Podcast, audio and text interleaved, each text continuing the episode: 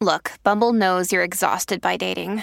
All the must not take yourself too seriously and 6 1 since that matters. And what do I even say other than hey?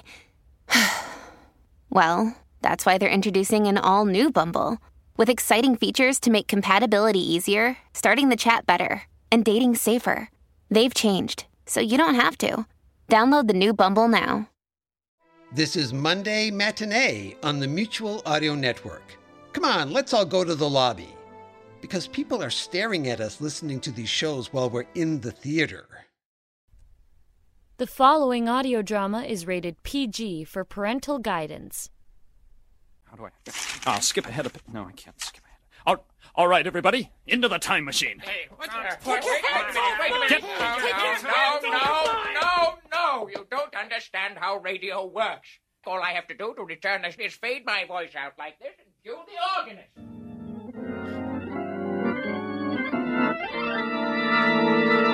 And you see, here we are. Wait a minute. 63 Audio presents the Old Time Radio Essentials Podcast. Greetings, all who gather here, and welcome to Old Time Radio Essentials. If this is your first time joining us, and even if it ain't, I must inform you that this is episode 24. My name is Pete. This is Dave. And I'm Paul. The purpose of our show is to present specific episodes of our favorite old time radio series, episodes that stand out as particularly representative of those series, or as one of those quotable episodes that fans of old radio like to discuss, either in person or on social media. We'll open each episode by introducing the selection, describing it briefly, and then we'll play it for you. Then we'll come back at the end and discuss it at length, each of us giving their opinions on its merit, its performances, or anything that stands out for us. And that's exactly what we're presenting to you. Just our opinions on whether or not it's worthy of a place in every old time radio aficionado's personal collection. You don't have to agree with us, and in fact, we may not agree with each other, but we do hope you'll enjoy what we bring to the table and come back for more. Each of us three will take turns selecting a show for discussion. Last month, it was my turn. An episode called Murder at the Rodeo from the Boston Blackie series, in case you missed it. This month, it's Dave's very first turn, and we're all agog. Positively agog. I don't know what that means. Say, hear what you have for us, Dave. Just read the words. You, you keep using that word. I do not think it means what you think it means. Inconceivable. Uh, look, I have a great admiration for audio drama in all its forms. I really do. But in my secret heart of hearts, there's only two subjects suitable for audio drama. Sci-fi and gumshoes. And today I bring you the definitive example of the latter. The Adventures of Philip Marlowe, episode 79 from the CBS radio series, titled The Anniversary Gift. It aired on April 11th, 1950, and while the bulk of the CBS series was performed by Gerald Mohr, uh, this episode starred William Conrad, who went on to be famous for Gunsmoke and Nero Wolfe and Jake and the Fat Man and many other stellar tales. Philip Marlowe was the most famous literary creation of author Raymond Chandler and appeared in eight novels from the late 1930s to the 50s. The Marlowe character was quickly picked up by radio, movies, and TV and portrayed by such actors as Dick Powell, Humphrey Bogart, Elliott Gould, James Garner, Robert Mitchum, and believe it or not, Danny Glover. And I had to check that one out. I had to look that one up. I, I didn't. I was not aware that Danny Glover had had played uh, uh, Philip Marlowe, but sure enough, he did. It was amazing. Cool. And so we present the anniversary gift from April 11th, 1950, and The Adventures of Philip Marlowe. And now, friends, adjust your radio dials to the proper frequency. Get comfortable and listen. Get this and get it straight. Crime is a sucker's road, and those who travel it wind up in the gutter, the prison, or the grave. This time, a platinum wristwatch, a body on a lonely strip of beach, and a case of heart failure in a Beverly Hills garage, all added up to blackmail. 25 years old, and a killer who would never be caught. It happened like this. From the pen of Raymond Chandler, outstanding author of crime fiction, comes his most famous character in The Adventures of Philip Marlowe.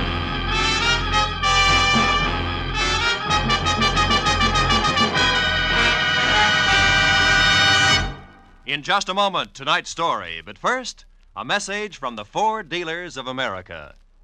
The whole country's talking about the great 1950 Ford. Listen to what Mr. Carl Moore of Kingston, Pennsylvania, one of more than 420,000 delighted owners, says about his new Ford. I leave my car out on the street a lot in winter, but you'd never know it to look at my 50 Ford's paint job. It's still as new looking as when I bought it. I'll never stop wondering how Ford can sell a car that stands up so well for so little money. And speaking of getting a lot for little money, my Ford gives me up to 22 miles to a gallon of gas. Yes, it's hard for Ford owners to keep the good news to themselves. The news about the economy of the big new Ford. From its low initial price to its high resale value. From its low cost of maintenance to its thrift on gas and oil. Ford is a real economy buy. But prove it for yourself. Your neighborhood Ford dealer has the facts on Ford economy, and he'll be glad to have you test drive the big 1950 Ford in your own way. And now we bring you tonight's exciting story The Anniversary Gift.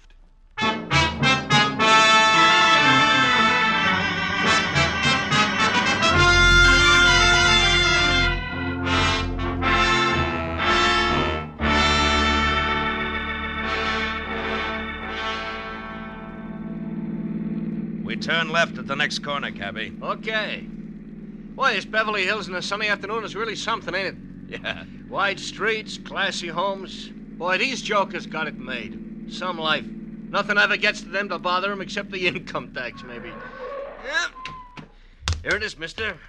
8834 Beverly Road. What a joint. Yeah. Um, wait for me, huh? Sure, sure, mister.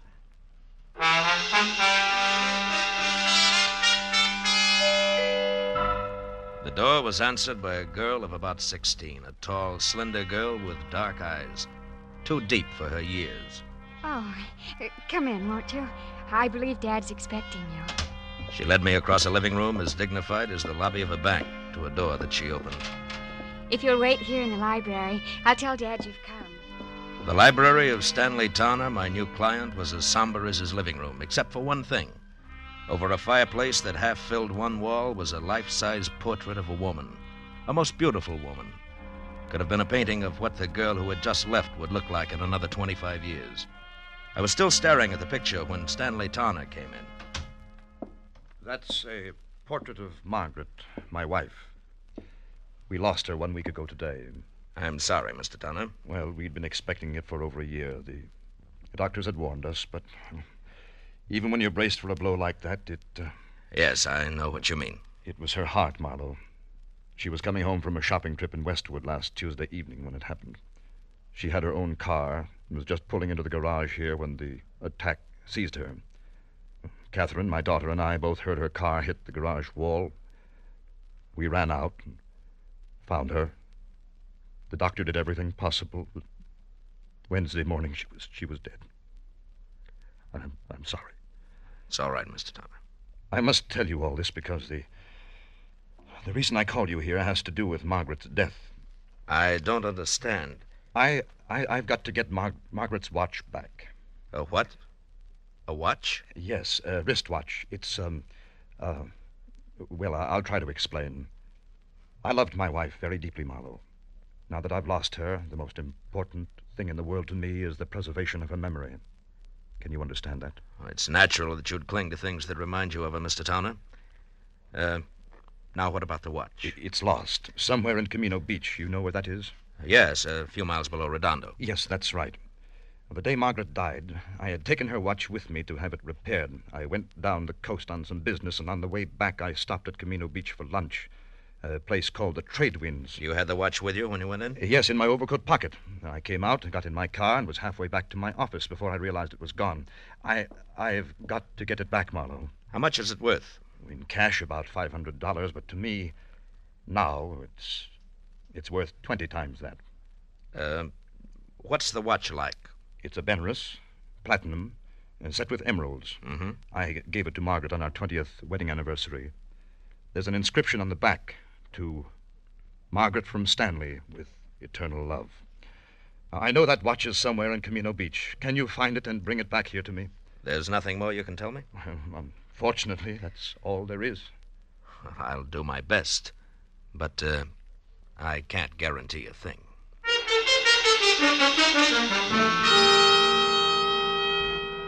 The cabby waiting outside drove me back to the gas station on Wilshire, where I picked up my own car, fresh off the grease rack, and headed for the ocean and the sunset. It was getting dark by the time I reached Camino Beach, a rickety, salt caked little town jumbled in between the highway and the surf. Well, my first stop was the Tradewinds Cafe, a waterfront shack on spindly legs standing knee deep in a smelly backwash. It only took ten minutes to find that there was nothing there for me.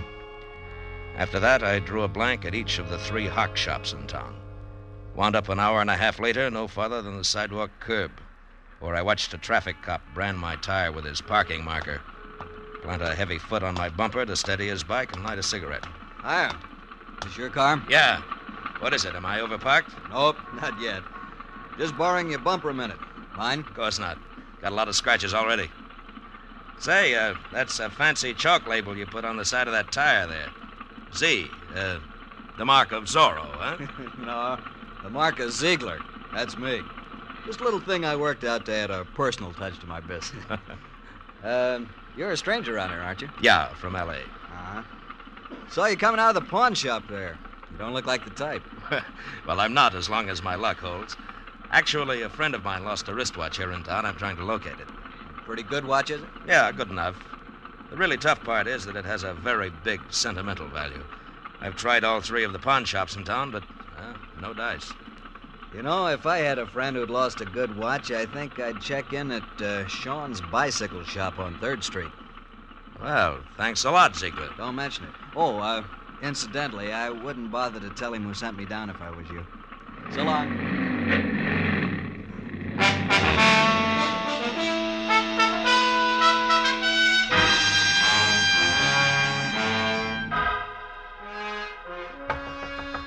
Hello. Hello, anybody there? Hello, Sean? What do you want? I'm closed for the night. I'm, uh, interested in a lady's wristwatch, Mr. Sean. Are you now?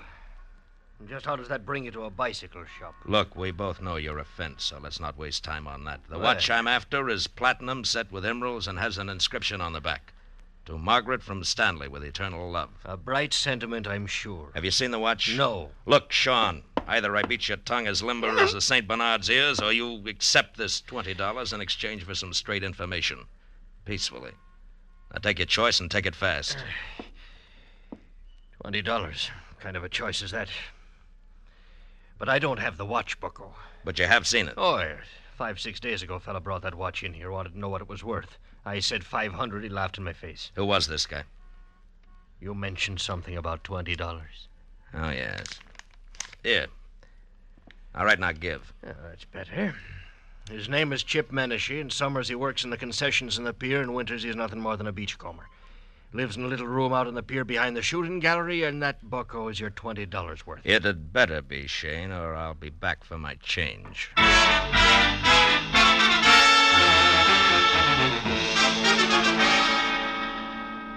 The amusement pier was deserted. When I finally found the one room shack tacked on behind the shooting gallery, it was dark and quiet. I knocked once, got no answer. So I pushed a wad of rags out of a broken pane of glass in the door, reached inside, and unsnapped the lock and went in. With the light from the one naked overhead bulb, I started through the room. On a packing crate that passed for a dresser, I found a week old newspaper clipping that said the body of one Leon Stice of Camino had been found on an isolated beach Wednesday morning, shot in the chest. No apparent reason. Stice was survived by his wife, Nancy, of 320 Front Street. I got real busy wondering why a bum like Chip Menashe saved old newspaper clippings of murder stories when a noise outside turned me toward the open door. What are you doing in my place? Why, you weren't home, so I came in to wait. You a cop or something? No, I'm no cop, Menashe. The name's Marlowe. Huh? Uh, maybe we can do business. Sit down. I don't get you. I, uh, collect old watches. A mutual friend sent me, Menashe. Yeah? I'm interested in ladies' watches, particularly. Maybe something in platinum with emeralds. Okay, Pelly, what's the proposition? Uh, nothing until I see the merchandise. Now, how about putting it on display, huh? I can't hear you, Pelly. Ah, come on now. Where's the watch? Don't rush me, mister. Don't rush me. You'll get you nowheres. All right. Uh, make me a proposition. Ten grand? Ten. Ten thousand? Uh huh. You must be out of your mind. Yeah, we'll see who's out of their minds. That's a very valuable watch. Maybe you better get out of here and add it all up again. Yeah, maybe I'd better at that. But, uh, Menashe, don't go away because I'll be back. I won't go away. I know when I'm sitting on top of the pile.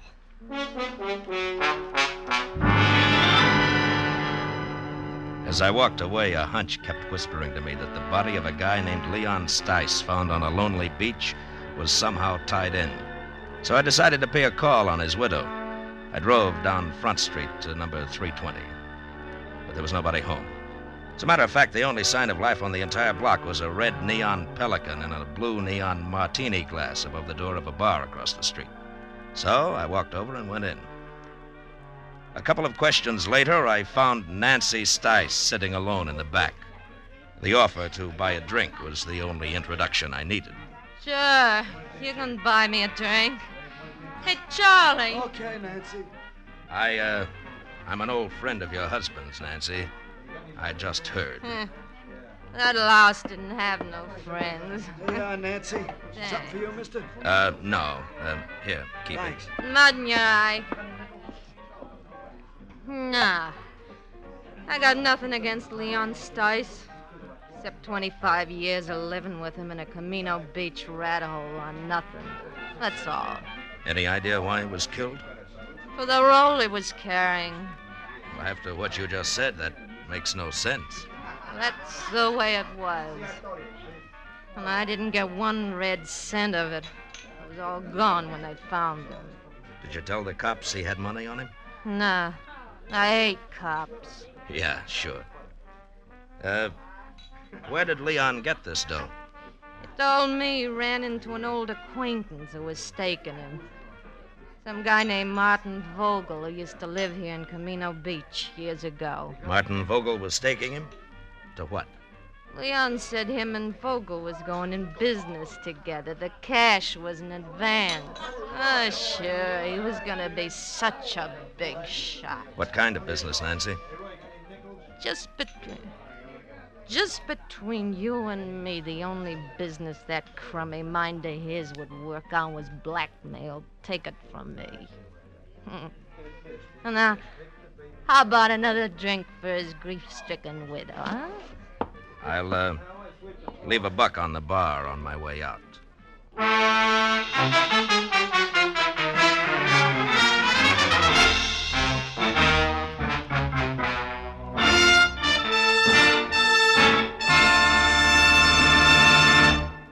In just a moment, the second act of Philip Marlowe. But first, a brief message from the Ford Dealers of America. From coast to coast, Ford owners agree the big new Ford brings you more for your money. More in comfort, more in performance, and more in economy. But only through personal experience can you appreciate the restful ease of Ford's famous midship ride and the luxurious comfort of Ford's non sag foam rubber cushion front seat. Only by driving this great car can you enjoy its smooth power and solid roadability. And only by getting the facts about Ford's economy can you understand that so powerful, so smooth riding, and so beautiful a car can cost so little to buy, to run, and to maintain. But see, hear, and feel how much the new Ford gives you. Find out how much it saves you. Yes, before you buy any car at any price, it will pay you to stop by your local Ford dealers. Take the wheel of the 100 horsepower V8 or its companion in quality, the 95 horsepower 6. Once you've driven it, you'll agree the new Ford is the one truly fine car in the low price field. Now we return to the second act of Philip Marlowe and tonight's story, The Anniversary Gift.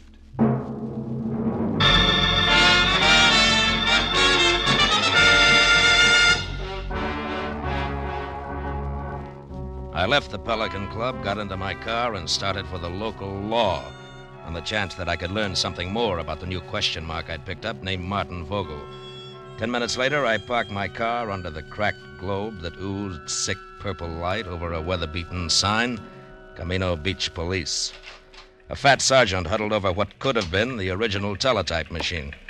When I presented my credentials, he jabbed a fat finger at a dirty glass door marked Captain Elvin Bush, Chief of Detectives. Inside, a small old man, neat in a clean white shirt, groomed silver hair, and a gentle smile, was strapping on a shoulder holster when I put my license on his desk. When I stopped talking, he got up and extended an almost delicate hand. I certainly hope we can help you, Mr. Marlowe. Martin Vogel, you say? Yes, it might have been a long time ago, Captain, maybe even 25 years, if he was mixed up with the police at all. Uh, do your records go back that far? Oh, yes, by the apple crate load. And I mean that literally, Mr. Marlowe. You see, in Camino Beach, police files, fixtures, and furniture are somewhat lacking. City appropriations only go where they show. Public bird baths, statues of the mayor. Oh, here. This bottom crate here. Marked, uh, let's see. Uh, 1921 to 1930. Figure he was arrested along in there, this Vogel? Yeah, if he was arrested. Yeah, dusty, isn't it? well, the cards are alphabetical. Yeah. And let's see. Riker, Rooney, Stemple. By the way, Mr. Marlowe, what's your angle? Yeah, I'm not sure, Captain Svensson, Underley, Utterman, Van. Vogel. Martin. Got it, eh? Yeah, picture and all. Bring it over here in the light. Yeah. Uh, Martin Vogel arrested Camino Beach Hotel May 28, 1923, on warrant from Chicago, Illinois police. Returned to Chicago, sentenced to five years in state penitentiary for embezzlement. Arresting officer, Patrolman Elvin Bush. Hmm. Picked him up myself, did I? Well, I've locked up a lot of people in the last 35 years. Yeah, I guess you have it.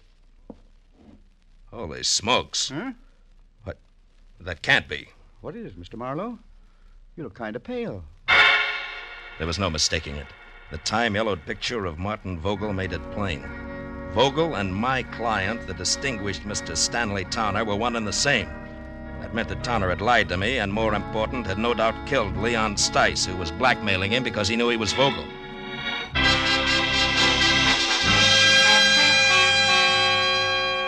I left Captain Bush piled into my car and pointed it back for the amusement pier, where one way or another I was going to get Chip Menashe to fill in a few remaining blanks for me.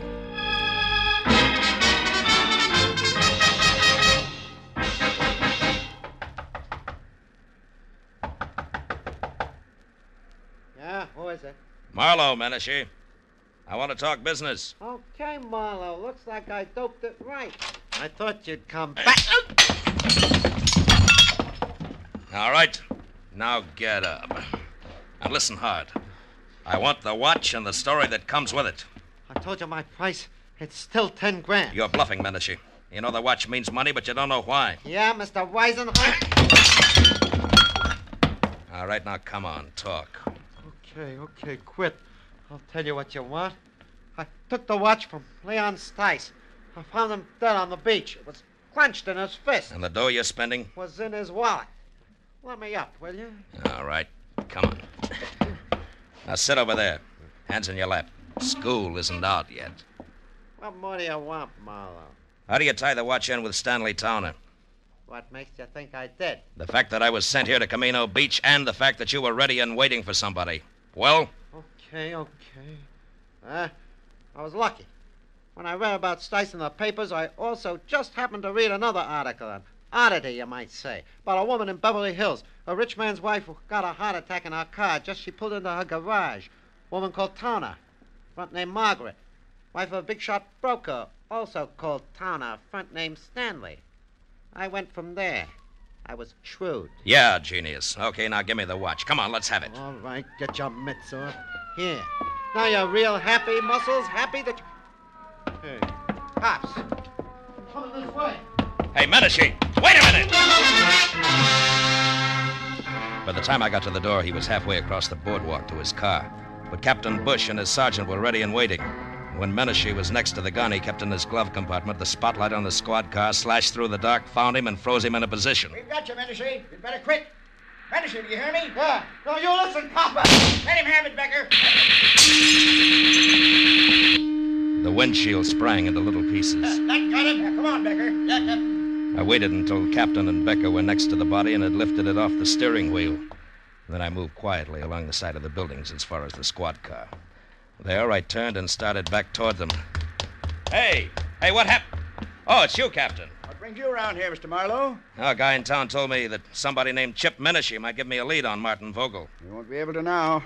That's Menashe. What? We wanted him for a week old stick up murder. Stick up murder? Uh, that guy on the beach? The same.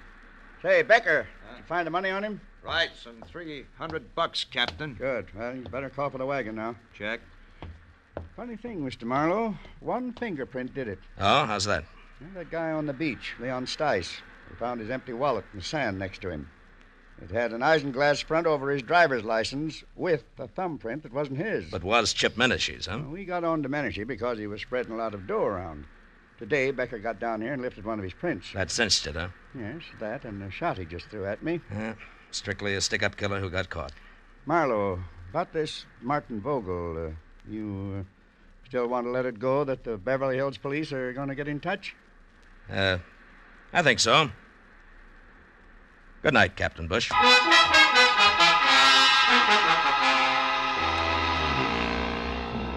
The ride back to Beverly Hills was an uncomfortable hour and a half, cold and empty.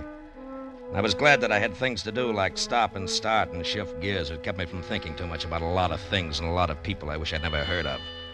People like Stanley Towner, who I had every reason to be against, but who I was starting to pull for.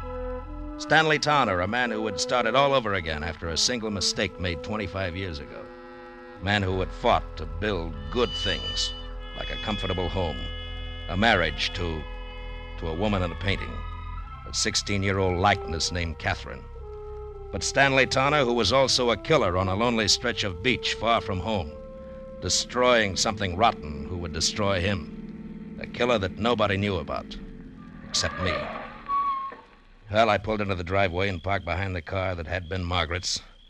As I got out, the light of the garage went on and the side door of the house opened.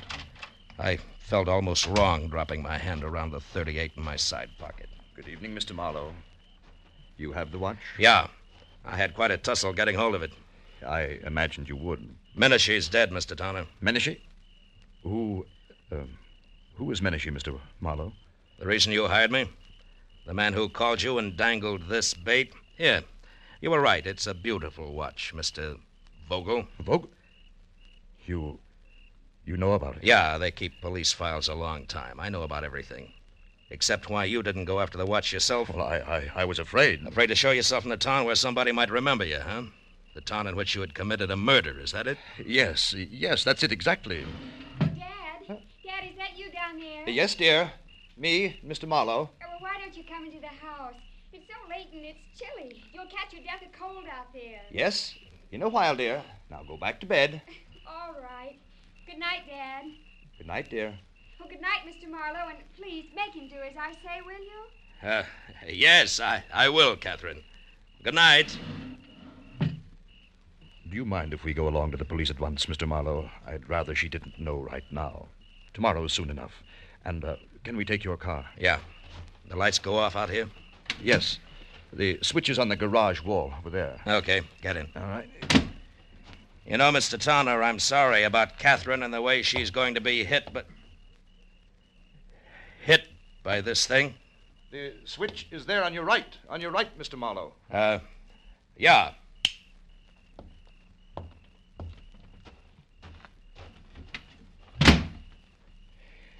It was a very nice house. Mm hmm.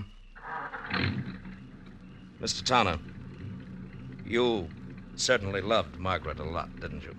Completely, Mr. Marlowe. And her memory, too? Why do you ask? Something that makes me awfully happy.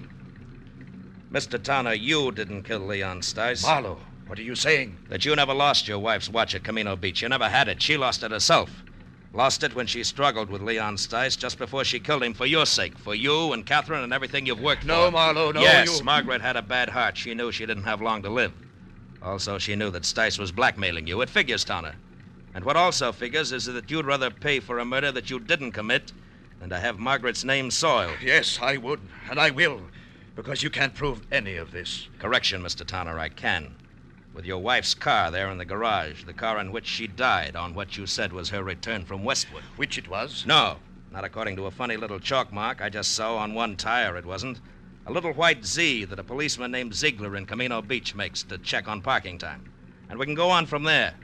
Your confession won't mean a thing. But, Marlowe, it will, it will, it must. No. No, I guess it won't. I guess you can't hide the truth very often, can you? No. Only once in a great while. And then, strangely enough, only when it seems like the right thing to do. What do you mean? Why did you stop the motor? There's one thing I haven't told you yet. The way things worked out in Camino Beach, Mr. Tanner. The police there think that Menashe killed Leon Stice, and they're happy that way. They never heard of you or your wife. And I don't see why they should. No. Yes. I mean that nobody really knows the whole story. Nobody. Except you, Marlowe. Nobody, Mr. Tanner. Good night. Thank you, Mr. Marlowe. Good night.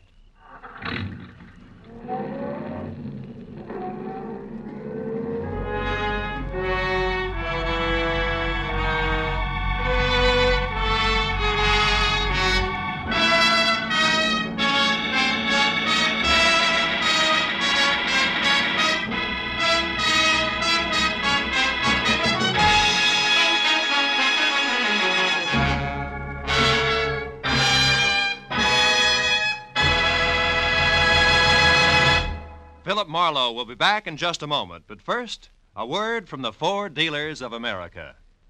Tonight, there are more than 420,000 enthusiastic 1950 Ford owners, and it seems as though most of them are talking about this car.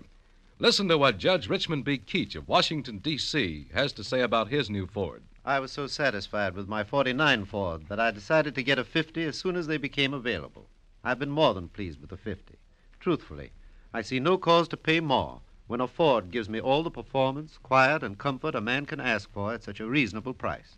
The Ford is wonderfully easy to handle, particularly in traffic. Yes, ask any Ford owner how he feels about his big new Ford, and he'll tell you it's tops for performance and for comfort. But prove it for yourself. Drop into your neighborhood Ford dealers and test drive this truly great car. You'll be amazed when you discover how little it costs to buy, to run, and to maintain. Do it tomorrow. Test drive the big new 1950 Ford. Be sure and be with us again next week when Philip Marlowe says. This time I was in the country where the night should have been nothing but peace and quiet. But a pair of angry eagles changed all that. One was solid gold and too close to a battered corpse. The other weighed 160 pounds and was too quick with his fists, in or out of the ring.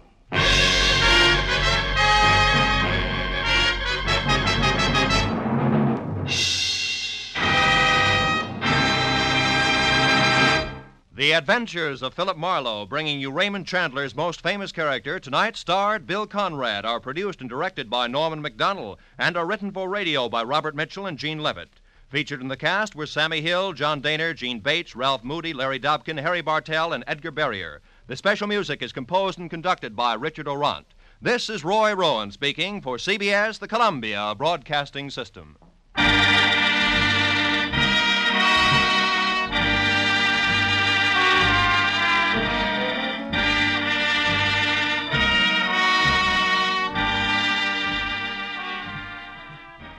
We're back with Old Time Radio Essentials. This is Paul with Dave and Pete. That was an episode of The Adventures of Philip Marlowe called The Anniversary Gift, originally broadcast April 11th, 1950 on CBS Radio. Dave, this was your selection for this installment. Eh, what made you choose it? a lot of reasons, actually, Paul. But let me let me give you a little background here, okay? So there were two Adventures of Philip Marlowe series back in the day. Uh, NBC ran a 13 episode summer short series in 1947, uh, starring Van Heflin. uh, and featured scripts adapted from actual Chandler stories. Uh, then a CBS radio series by the same name started up a year later, starring Gerald Mohr as Marlowe. But none of their scripts were adapted from Chandler's stories. They were all inspired by Chandler's work. And honestly, in my opinion, it really shows. Uh, most of their scripts feel campy and cliche, playing to the to the tropes of the genre without really honoring the soul of it. Uh, and you know, no no no shade on Gerald Mohr. Uh, dude won awards and acclaim for his portrayal of Marlowe, but I always felt he was a little overdone. Uh, I always felt Heflin did a better job. So when I saw this episode that we just listened to, it jumped out because it was the only episode starring William Conrad, who, according to what I was able to follow up on, uh, he was filling in because Mohr was ill. So it was an odd duck in in the canon of the CBS series, and I do loves me some odd ducks.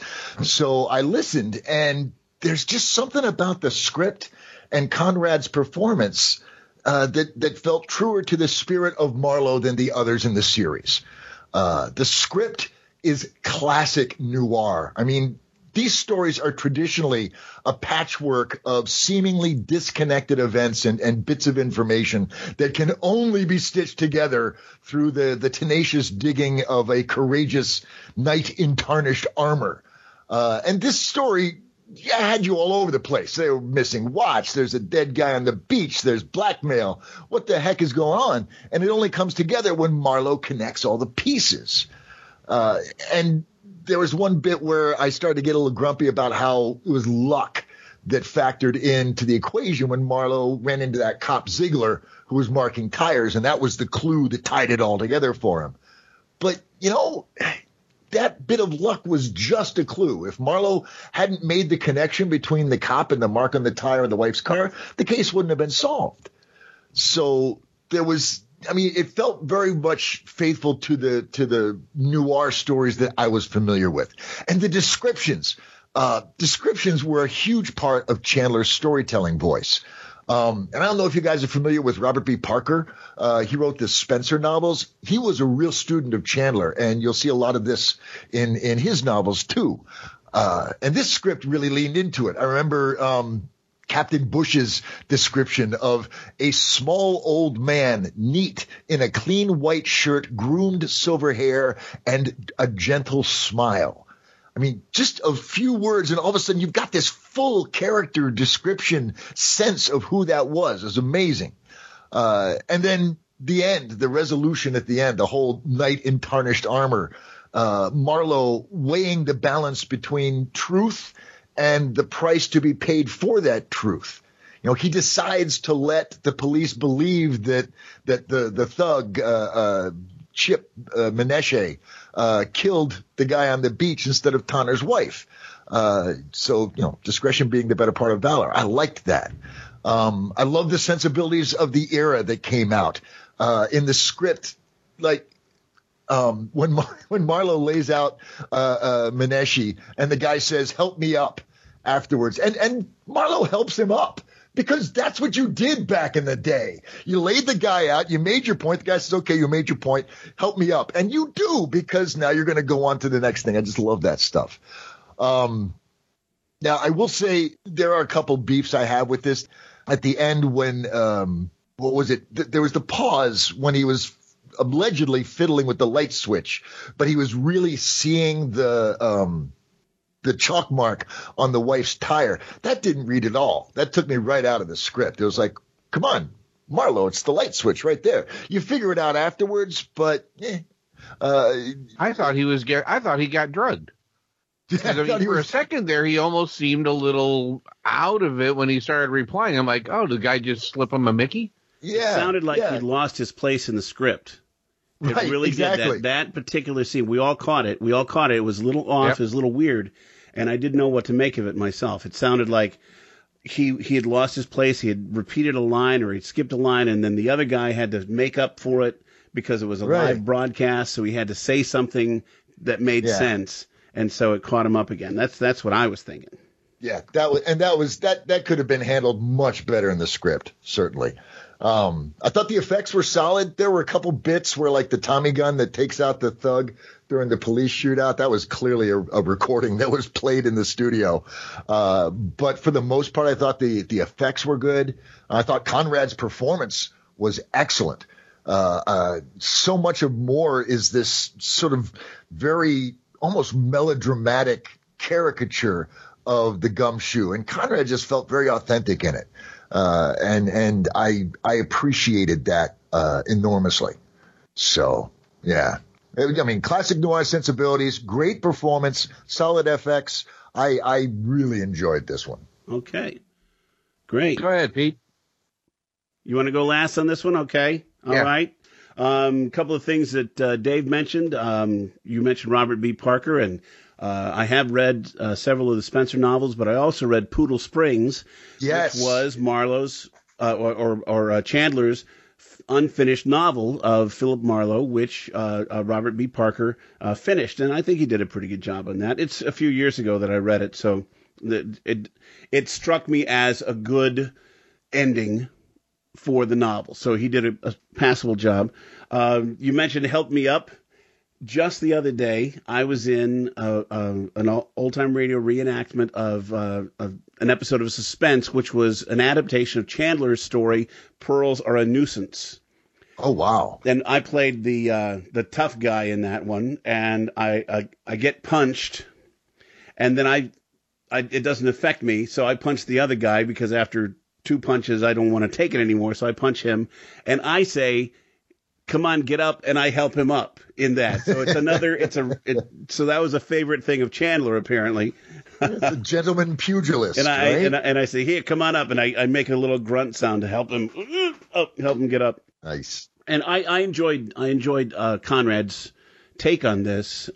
Not at first because seventy nine episodes of Gerald Mohr, you know, you get Yeah. used to that intensity and that that uh, uh, fast pace of his voice that moves the show along, you know, and then you get Conrad who is very low key. I mean, he is like you said, he is very much the uh, laid back investigator. He just lets things happen.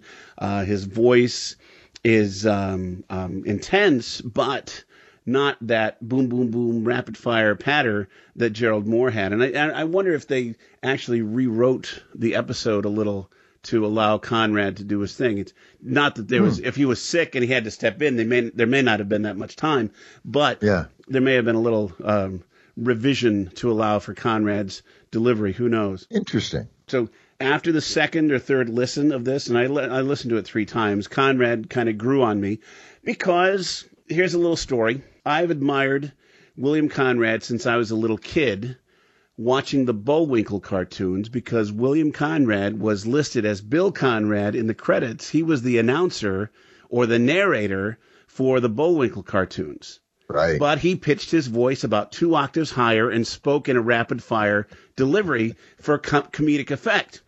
So I didn't know it was Bill Conrad until you know much later. And I used to watch Cannon in the 70s when he was bald and had a mustache and, and was heavy set, and he looked just like my dad at that same age. So we would say, "Dad, you're on. You're on." It was it was your TV show. He looked exactly like my dad, and they both had low gravelly voices too. So it was like so cool, like wow, like that. Even blue eyes. So it was very very close um, resemblance. Um, so he's one of my favorites in the in terms of uh, TV shows, but mostly radio. I can you can always pick him out when he's a, a guest star, and I love him as Matt Dillon. But honestly, to start out. After listening to so many episodes of Gerald Mohr, even Van Heflin, I only heard a couple of those. Uh, I think there are only a couple in existence after. Yeah, there only are a couple, which Um, is disappointing because so, those are the um, those are the true ones. it took a it took a while to get used to him in that role. So, um, but I did I did enjoy it. Uh, the story was pretty convoluted. Uh, there were lots of characters; they were hard to keep track of. There uh, was lots of twists and turns and and so on. So uh, it took uh, a third listen to finally really get it through. Uh, I shouldn't be saying this, you know, folks. You don't have to listen three times. I hope you caught, caught everything on the first first go round. All the actors were wonderful. You know, you've got your uh, big names from radio. You mentioned the effects. Uh, some of them were definitely recorded, but I did think that the um, whenever he punched somebody, that sounded really good. I mean, he would punch, Yes. like he opened the door, somebody comes to the door and he punches him, and then he falls. Those were very good. Those, and and then footsteps coming in, like he step step punch, and he falls, and that was a really really very good effect, and I enjoyed that very much. I, I did like the ending. It was very touching. Uh, uh, the guy that they think did it is dead, so why should I tell them that it was you? The police are happy.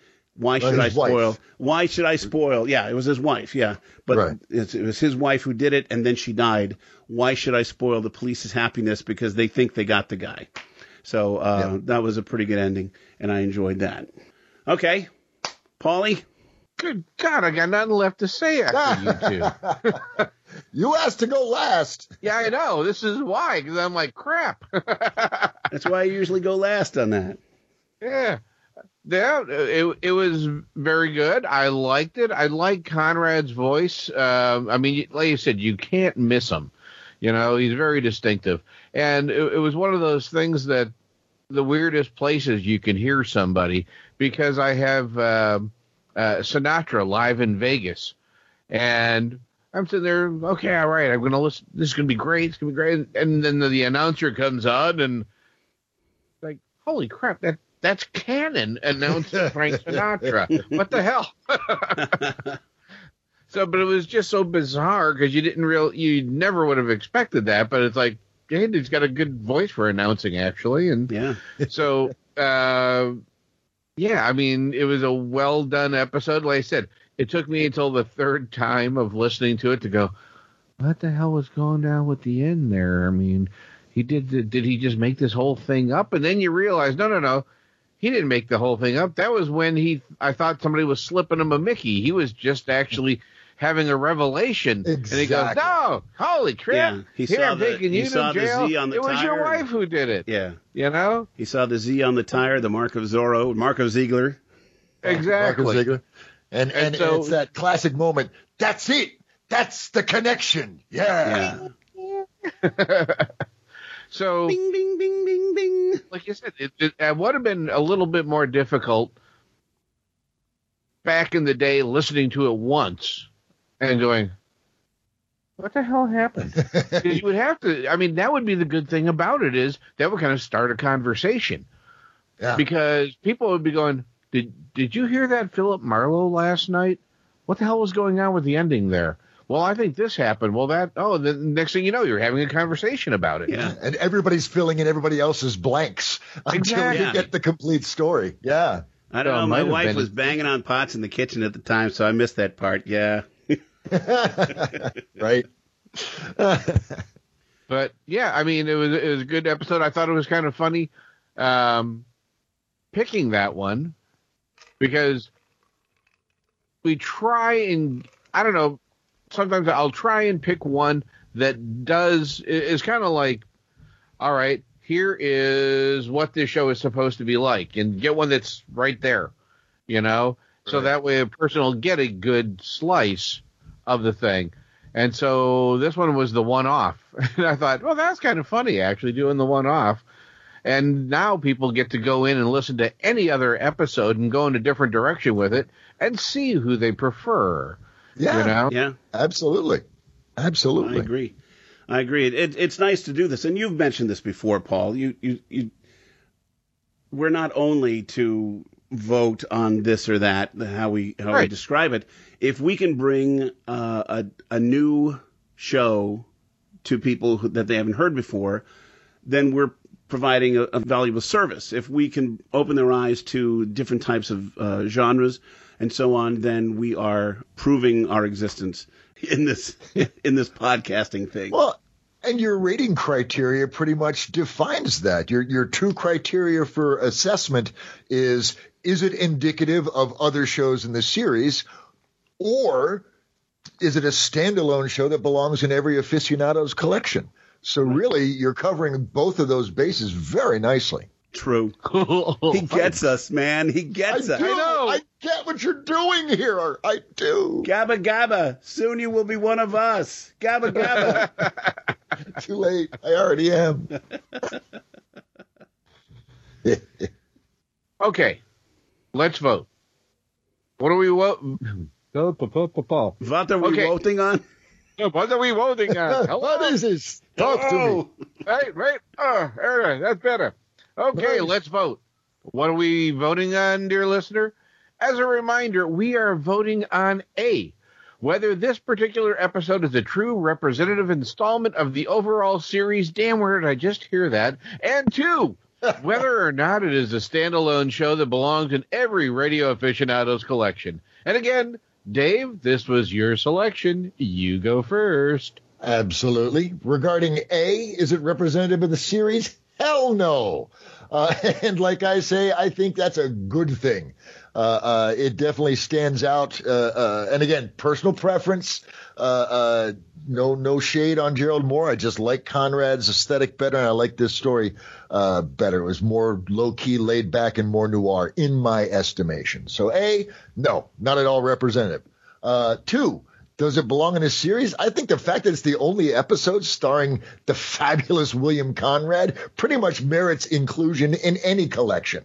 So the fact that it's a great story and a textbook slice of noir goodness is just frosting on the snub-nosed 38. So I say yes, it goes in the collection. Who put frosting on my snub-nosed 38 for crying out loud? You got chocolate on my 38. you got peanut butter on my 45. hey. okay. Now for you, Paul. I guess it's me. It's you. I'm going to vote yes. That's To it. what? Just yes. What are you No. voting? What? Whatever. Yes. Yes, I liked the episode. Yes, I liked all the little plot twists and everything to it. Uh, yes, I like the recording of it. Mind you, I know you when you get files, sometimes they're not exactly you know pristine or anything, but I mean you can tell when this re- was recorded that it was done really well. Yeah. You know the sound effects, the the the voice, the way they recorded it. I mean, you could, it was done very well. You can tell they had some years of experience behind them. You know, the people, the engineers who did this, and like Dave said, I do like this as a standalone. It's like, hey, this was really a good episode. If you like that, try some of the other Philip Marlowe's and tell me what you think. So I give it two thumbs up, one for content, one for quality.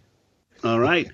Now, we do uh, owe our audience an apology because uh, last month we said we were bringing them Red Wind with Van Heflin. But let me explain. Uh, I, I want to explain a little bit. Explain, your, explain yourself. you got to explain it to some friends of mine uh, over at the Mutual Audio Network have their own old time radio discussion podcast. So it's like the world needs another old time radio discussion podcast, like I need another hole in my head. But here we are. Um, their show is called Sonic Echo, and it's three guys just like us who discuss old time radio, but they've got a particular purpose in mind, and they run like a, a, a theme for over several months. Uh, so westerns was what they did uh, prior to this, and they, they covered several westerns in a row. And then they're getting into detectives, gumshoes, noir, and they're doing several of those. They but most their most recent episode covered Red Wind starring Van Heflin, and I didn't want to trod on their uh, uh, shirt tails Tootsies. or step on their Sure. toes, whatever phrase you want to use, um, by doing doing the same thing. So I wanted to change it, and I asked uh, Dave to come up with something else, and he found this one. I'm really glad he did, because like both of you said, William Conrad um, was really good. I love his voice. I've always loved him. Um, he, he's he, he brought um, a different take to uh, Philip Marlowe that uh, Gerald Mohr didn't. Not to not to bash on Gerald Mohr because I do enjoy listening to those episodes. They're fast moving. They may not be true Chandler, but they are exciting in their own right. And um, Gerald Mohr's delivery is just top notch uh, when it comes to. He earned those accolades. did. Absolutely. Um, So I would have to say, A, no, it is not like uh, Dave said, not a uh, true representative installment of the overall series, but it is a gem. It's a real gem because it's got William Conrad uh, doing it as the only time in in however many total episodes they had. So it's just a really nice thing that would uh, be uh, have pride of place in any uh, old time radio aficionados collection, uh, simply for that reason. So that's it. That's that's my vote right there. So Dave, you're up. Oh, did you tally the votes already? Oh, you know, oh no, I didn't tally the votes. No, Tally, you tally, did tally. not, So- did you? So A, Tally. we got three that say no, and and two, we've got three that say yes. So it's uh, uh we- we're pretty much in agreement on everything. So indeed. So that's the Indeed. tally. Come, Mister Tally Man, tally, me the sh- radio show. Oh, folks. All right, well, Wow. folks, this brings us to the end of episode 24 with Pete Lutz, Paul Arbisi, and me, Dave Robison. Believe it or not, our next episode will be the season two finale of Old Time Radio Essentials. And Pete will be bringing us that finale. What's your choice for next time, Pete? Next time, I've decided upon an episode of a series that I discovered only recently, but have come to enjoy quite a bit. Tales of the Texas Rangers, starring Joel McCrea, and our episode is called Living Death from July 1950. And so, listeners, we hope you'll join us for that next month on Old Time Radio Essentials. Dave, Paul, tell the masses what they need to know. Old Time Radio Essentials is a production of 63 Audio, a proud member of the Mutual Audio Network. Subscribe on Apple or any other podcatcher you may use by searching under Mutual Audio Network and slash or Narada Radio Company. Pip pip. What ho? Cheerio, hey? Please follow us on the Twitter at Essentials. dot- Oh, wait, no, I said that No. one wrong. Start over. yeah, screw it. Please follow us on the Twitter at Essentials Old. If you want to suggest a future episode, write us at f6.3 at gmail.com. That's the letter F, the number six, the word point, and the number three at gmail.com. Put the word essentials in the subject line. Remember, friends, we're always happy to hear from our listeners, so please do send us feedback and suggestions. And if you didn't catch our email when Paul spelled it out, rewind and listen again, or just look for it in the show notes. Now, before we close up, it's time for a special announcement. Dave, can you give us a beatnik type bongo drum roll? Uh, bong, bongo, bongo, okay. Well, aren't you a Uh, beatnik? Yeah. uh,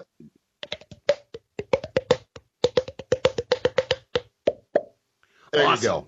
Thank you, my ultra cosmic groovy cat. Pow! Yeah! Uh, okay, uh, where was I? Special announcement. Yes, right. Thank you. Folks, summer is coming, and that means the wonderful, fun, and exciting annual Sonic Summerstock Playhouse Anthology Series is also coming up at the beginning of July. Sonic Summerstock is where modern audio drama producers put their own individual spin on old time radio remakes. I've been involved with it since 2015 and have recreated more than 15 programs in that time. This year, I'm excited to announce that Paul will be joining me and several others in a remake of Lux Radio Theater's adaptation of that classic film starring Charles Boyer and Hedy Lamarr, Algiers. That's Hedley. Count de money. Oh, God, that's Monet. You guys are not allowed to speak French on this program. Mon Dieu, mon petit chouchou. Okay. It's time to wrap things up. Join us next time for another fun installment and our season two finale of Old Time Radio Essentials. Au revoir for now. Au revoir, mon ami. Bye-bye. Vive la révolution. Vive la France. Oh, de la patrie. Did Philip Marlowe and we're ending up with the French national anthem. yes, that's wrong. We need to put on a turn signal when we change lanes like this, guys. I tell you.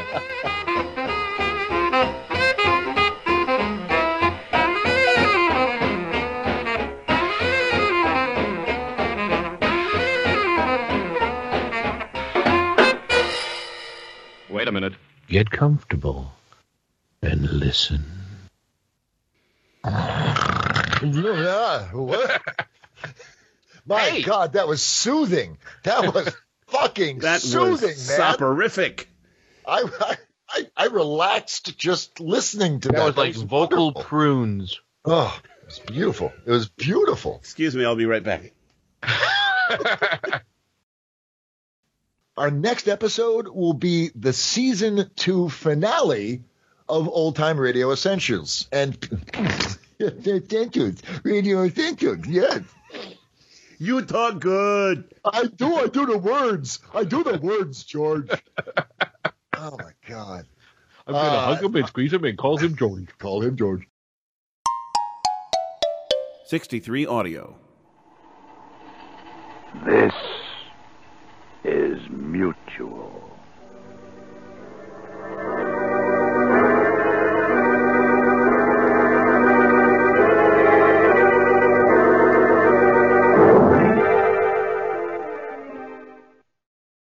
You're tuned into Monday Matinee on the Mutual Audio Network. Tomorrow is All Things Horror on Tuesday Terrors. Subscribe to the full Mutual Audio Network feed for every day, or find Tuesday Terrors in your favorite podcast players.